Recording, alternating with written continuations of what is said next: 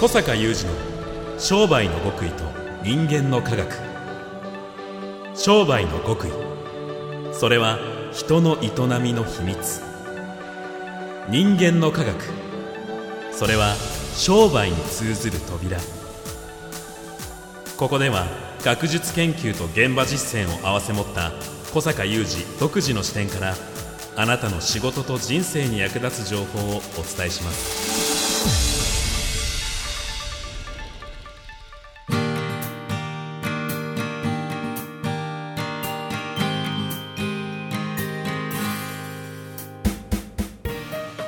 こんにちは小坂雄二です。こんにちは、三代田悟です。2022年2月10日の番組です。もう2月入っちゃって、小坂さんに聞きそびれてたんですけれども、はい。エンタメ大好きな小坂さんは、今年のエンタメ始めはどうされていたんでしょうか？エンタメ始めね。1月そうですね。はい、早々に、えー体験したといえば、はい、パフューム。パフューム、パ パフュームのパフュームさんたちのはい、さんたちって変だけどはい。のコンサートに行きました。小坂さんが、はいはい。パフュームです。三人組。ああのパフュームのです はい、あのパフュームです。何回も確認しちゃう。はい、え、ちょっと意外ですね。そうですよね、はい。い、ろんな人に言われますよね。黙っちゃった。意外すぎて。でも良かったですよね。はい、やはりそこから、いろいろ。そうもともとこう学び学ぶためもあっていったうん、うん。ので、はい。やっぱ。り気づきありましたよね。はい。だいぶ新しいテーマですね。今回、パフュームパフュームはい。でお願いいたします。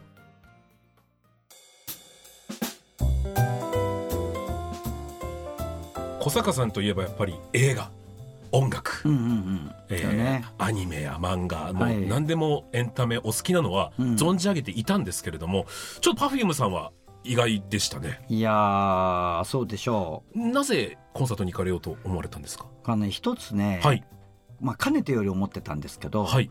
パフュームって、えーまあ特にそのコンサートね、はい。あの一つの独特なスタイルあるなと思って、うん、うん。そこに一つのなんか美があるっていうかな、うん。自分たちの独自のスタイル作り上げてるなってもう前から思っていて、はい。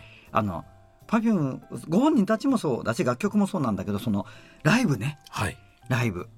であの全体が何かじゃないですか。うんうんうん。楽曲だけではなく、まあ、もちろん Perfume のお三方のあのファンの方々はそこにまあいわゆるあのファンの気持ちもあるんだろうけどあのそういうとこじゃなくて私がこうかねてより見たかったのは、はい。この全体が何かだなと思ってね。あのコンサートの空間そうですそうですそうです、んんん演出も含めてね。はい。それで。僕も初めて、あのコンサートを拝見した時にはちょっと驚いてうんあの独特の振り付けとうん。お客さんの立ち振る舞い、なんか、はいはい。あのロックのコンサートみたいにうん。みんなが暴れるでもなく、でもものすごい盛り上がりでそなんでしょうお客さんもちゃんとそれをわきまえて立ち振る舞ってるような。うそして今回のはい、ステージはうん。またスペシャルで、ええ。あのーアリーナのねピアアリーナのはいアリーナ席をええ。全部ステージにしてあるんですよ。ええ。だからまあかなり贅沢っちゃ贅沢で、はいそうですね、まあしたがってチケット代も高いんですけども、要するに周りの席しか席じゃないんですよ。うんうんうんうん。でアリーナ全部あの LED 画面はい。埋め込まれたステージで,、ええ。でそこに後ろにバーンまた画面あるので、はい。それ全体が演出なんですよ。でもなんかそれを聞くだけでも Perfume のコンサートに合いそうな演出だなって思いそうますね。そうそうそう、んん。いやこれこのまあその技術自体はねあのいろんなアーティストが使えるもんだと思うんだけど、はいいやパフュームに合ってるは絶対と思って、ええ思います。うそれで言ったらもう期待にたがわぬーん。だからこのそのまあ一つねはいやっぱり本当に体験したかったのは、さっきも申し上げたこう一つこう独特な世界うん。を現実に作り上げてるじゃないですか。はい。でそこに人々がこう来て私みたいな初めて行く人間もやっぱり本当に魅了されていくわけですよ。うんでもちろん繰り返し繰り返しもう長年来てる人もいるしねでそしてどんどんどんどんこうその世界に魅了されていく人が増えてるいくってもうまさにワクワク系の商売なわけですよ。うんそういう意味ではね。うん。だからそこのなんかねこう独特な様式美というか、はい。まあ、これそのものがやっぱりこう私がここでお伝えしているような商売の道を歩む人たちにとってうん。学びになるものだなってすごい思うんだね。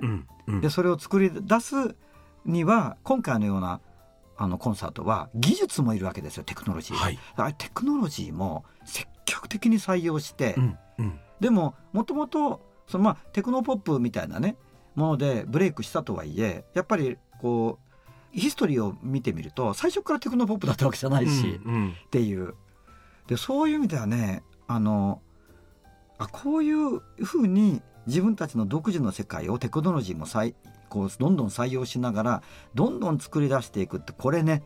で同時にじゃあハイテクなステージなのかというとめちゃくちゃホットハートなんだよね。なんか MC 長いみたいはいはいはいな MC 長い、うんうん。なんか一人一人喋る。うん。丁寧に、なんか丁寧にお辞儀する、うんであのなんか長と言われてる女の子は広島弁みたいなね、うんうんでみんなでなんか振りをやってみたり、うん。うんあのずずーっとやるんですよ。うんでこのなんかもういい意味での昔ながら感みたいなね。はい。全部あるね。うん、積極的に楽曲もトライしていくしうん。デジタル的なこともいっぱい取り入れるけれども、結局みんな Perfume に会いに行っていると。とか、うんそういういうん。一体感をどう作っていくかとか、絆。もう絆って言葉はね、何度も使う、うんうんパフュームの皆さんが。で絆を深めていいこうね。私たちは仲間だもんねみたいなね、うん。なんかとっても今もよく分かってるなっていうね。なるほど。なるほど。いうことがあのまあもともとそうじゃないかなっていう過程のもとに行くという、うんではもう一つねこの Perfume の話そのさっき宮田さんも絶句されてましたけど あの意外とねい全部ここでは喋らないんだけど、はい、私結構絶句されるようなところに行ってるんですよ。あコンサートなり。小坂さんがそこにですか？みたいな。あそうそうそうそう。でも確かに僕も小坂さんにお会いしてこの何年かで何度か絶句してるかもしれない。うんです。コンサートに限らずね、はい。えなんでそんなとこ行ってるんですか？とかね。えええええ。あのそれはね昔この番組でももしかするとこの番組の前身の番組かもしれないんだけど、えはい。話した覚えがあるんだけどその人を魅了してるものを研究してるからね私。ですから人を人を魅了してるもののその要素、うんうん。そこにある大事なものってなんだ？っていうね、んうんこれはもうさっき申し上げたようにワクワク系の商売にとって結構重要な根幹に関わる問いなんですよ。はい。でそれはもともと私が前回お話ししましたけどえー大学時代に美術美学の世界を選んで美学の道美術の道に進もうと思った動機でもあるんですよ。これは問いなんですよ私の、うんこうライフワークなんだよね、うん。人を魅了するものの正体とはみたいな。だから例えばおばあちゃんたちがすごい行ってるとか、はい。あるじゃない、まあ、例えば東京の巣鴨とか、ええ。でもそれ行くわけですよなぜおばあちゃんたちを魅了しているそうそうのかと。何なんだとうん。いうところだったりすごいその若い子たちの、まあ、あるある種の若い子たちがすごく集ってる場所とか行くわけですよ。はい。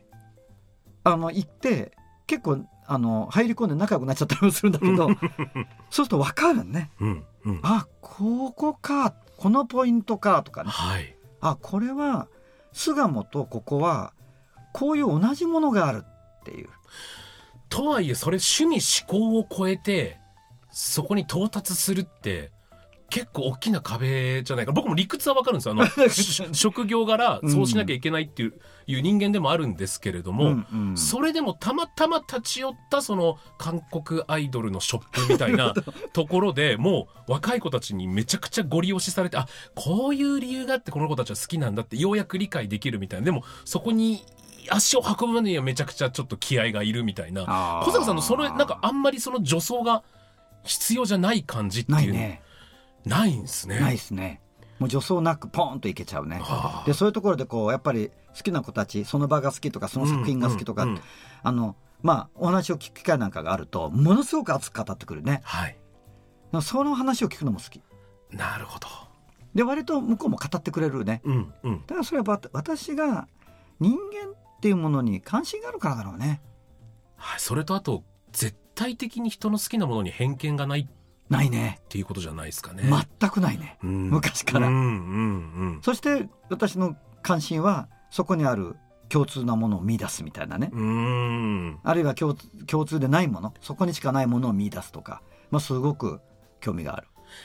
やっちゃうんですよね。どうせこういう子たちが好きなくだらないコンテンツでしょっていうのが年を重ねるごとにきっと口には出さなくとも思考せずともなんかこう自分の中でモニョモニョモニョモニョ動いてるようなものがその壁を作ってるような気が僕自身すごくしまして。で結局行くとなんだ楽しいじゃんそのそのくだらないことを繰り返しているのでそうそうそうだから小坂さんみたいに壁と助走がなくなってしまうにはなんでしょう日々の思考なんですかね。いやまあそれはねこういう考え方もできると思っていて、はい、あの実際のところ人はまず自分が好きなねうん。あるいは自分が非常に馴染む空間とか、えー行ったりあの作品に触れたりそういうことをまあされるわけじゃないですか、はだからその例えば Perfume のあのライブに来られてる方が全然異質のねそのアーティストのコンサートに行くかっていうとそれはないと思うんですよ。うんうん。あそこにあんまり時間を振らないっていうかね、うん時間とかその限られたね、はい。そのエンタメ用の予算を振らないっていうか、だけど私はやっぱり人間の研究者なので、はい。そもそも今申し上げずっと申し上げてるように関心があるもんですから、はい。あのお話してるようなことにね。ですからむしろ私はこう全振りでいくわけですよ。うんうんもうあらゆる人をみ魅了しているものに。ですから Perfume のコンサートに行って同じように手振りやってみるかと思えば A ちゃんのコンサートに行ってタオルも投げるわけですよ。でそういう人っていないからその私がそうやって研究して得られた知見を皆さんは使ってくれればいいと思ってるんだよね。ああなるほど。うん、かつうんただあのこういう取り組みってやっぱりそういうそのエンタメなんかにこう潜んでいる秘密のものが見見見えたり感じられたりするからやっぱり時々触れてみるとかいうことをやってみるっていうのもなんか私が前回お話しした感性を磨くためのプログラムみたいなものの中でやっていくと今度はそういう機会だと今まで全く関心のなかった場所とかそのコンサートだったりあるいはアートに触れるってことも結構例えば私のその長らく主催しているワクワク系マーケティング実践会の会員さんたちもすごい関心持つんですね。そういう機会がないのにいきなり A ちゃんのコンサートも行き Perfume のコンサートも行くかってそれはないんだけど、うんうっんていうようなことはあるかなって思うね。だから別に私がはい。それを主催する主催者に関わらずそういう機会があったらねうん。ちょっと自分が普段だったらあんまりこう手を出さないよううなん。世界に触れてみると。はい。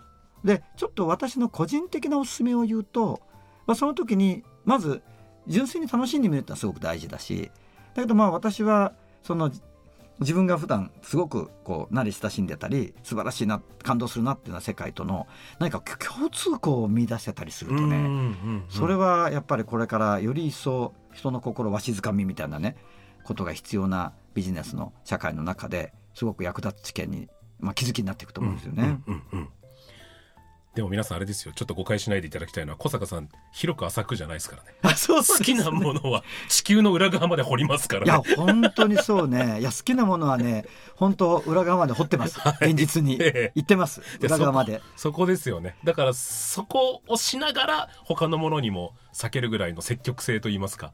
なんだか興味関心 好奇心。そうそう。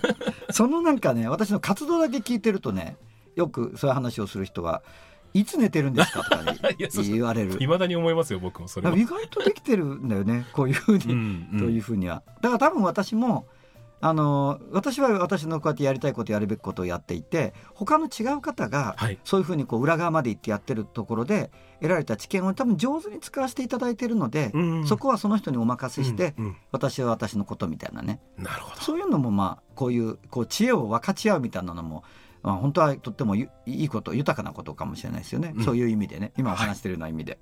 僕もエンタメも保守的なところをちょっと取っ払っていきたいと。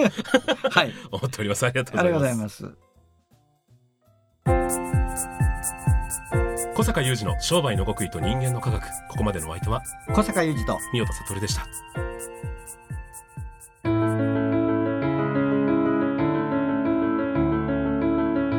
小坂雄二の商売の極意と人間の科学。